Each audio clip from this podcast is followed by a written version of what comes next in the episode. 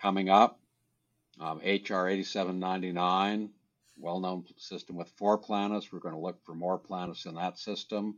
So we're going to do a lot with the direct imaging technique um, in the next uh, six to 12 months. Have you ever wondered what it's like to discover a brand new world? In the last three decades, we've found over 5,000 planets outside our solar system, called exoplanets. I'm Dr. Jessie Christiansen, the lead scientist at the NASA Exoplanet Archive. This is Explore Exoplanets The Discoverers, a series where I interview the brilliant minds behind the discovery of brand new planets.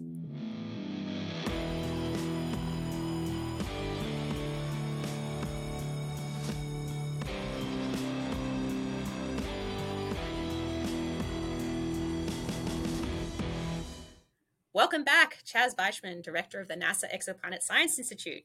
We have just established that your favorite fictional planet is Altair 4. Okay, so do you have a personal reason for connecting with Altair 4? It's a cool story, but how does it connect with your story? Well, first of all, you know, I sort of saw this when I was, you know, pretty young.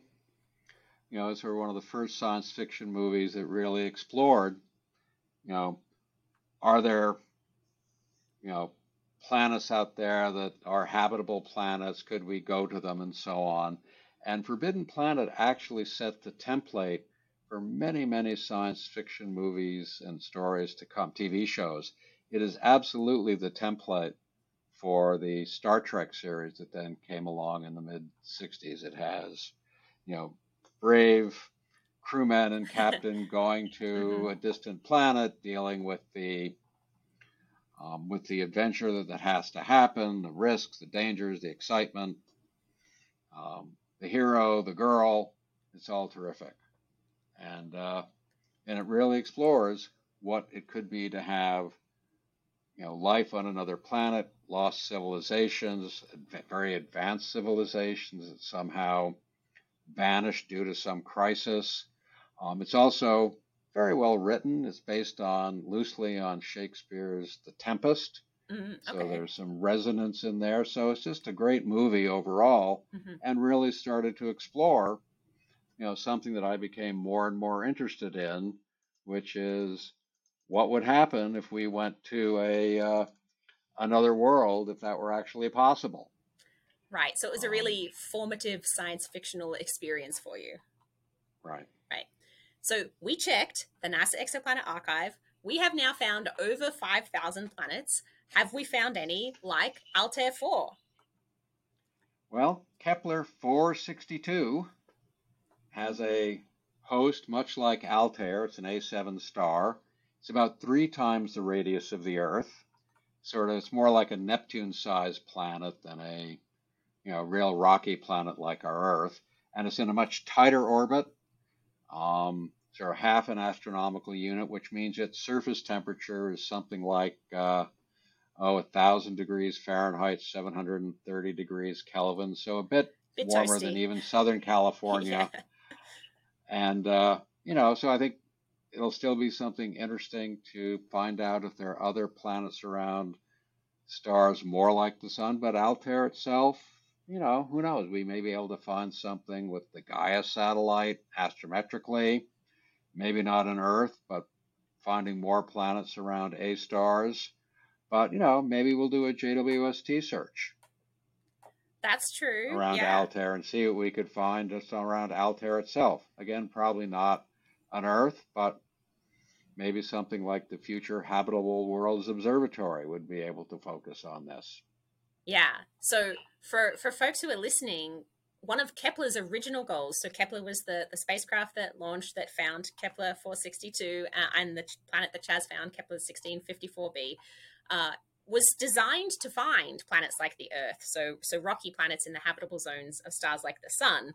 Uh, in the end, it never actually achieved the sensitivity it needed to do that. So we actually still have this outstanding question of how common planets like the Earth are.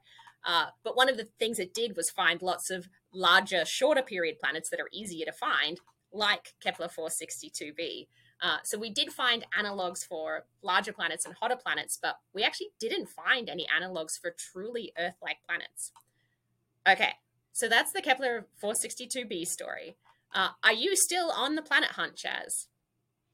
Um, I'm using James Webb with four different uh, targets in mind. We've Mhm. got Fomalhaut in the bag. We're studying that right now. There's going to be a big press release about that uh, later this week with uh, MIRI observations, uh, mid-infrared observations of the disk itself. hmm And then we're just finishing up a search for actual um, planets that might be responsible for sculpting the disk. hmm We're analyzing those data. And then, as I mentioned, we have Vega, Epsilon Eri coming up, um, HR 8799, well known system with four planets. We're going to look for more planets in that system.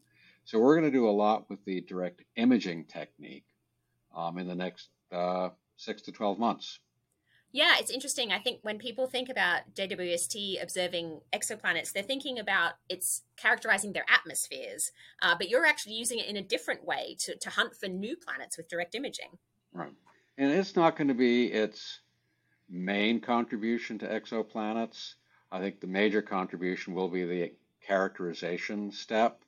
But there are a number of things we're already finding one or two planets around some nearby young M stars, Mhm. maybe some new uh, systems, maybe the size of Uranus or Neptune. Finding Earths is beyond the capability hmm of JWST, although characterizing um, the atmospheres or lack thereof around a few Earth-sized planets, such as those orbiting the TRAPPIST-1 system, Yeah, yeah, yeah. We're really has excited already about that. started. Yeah.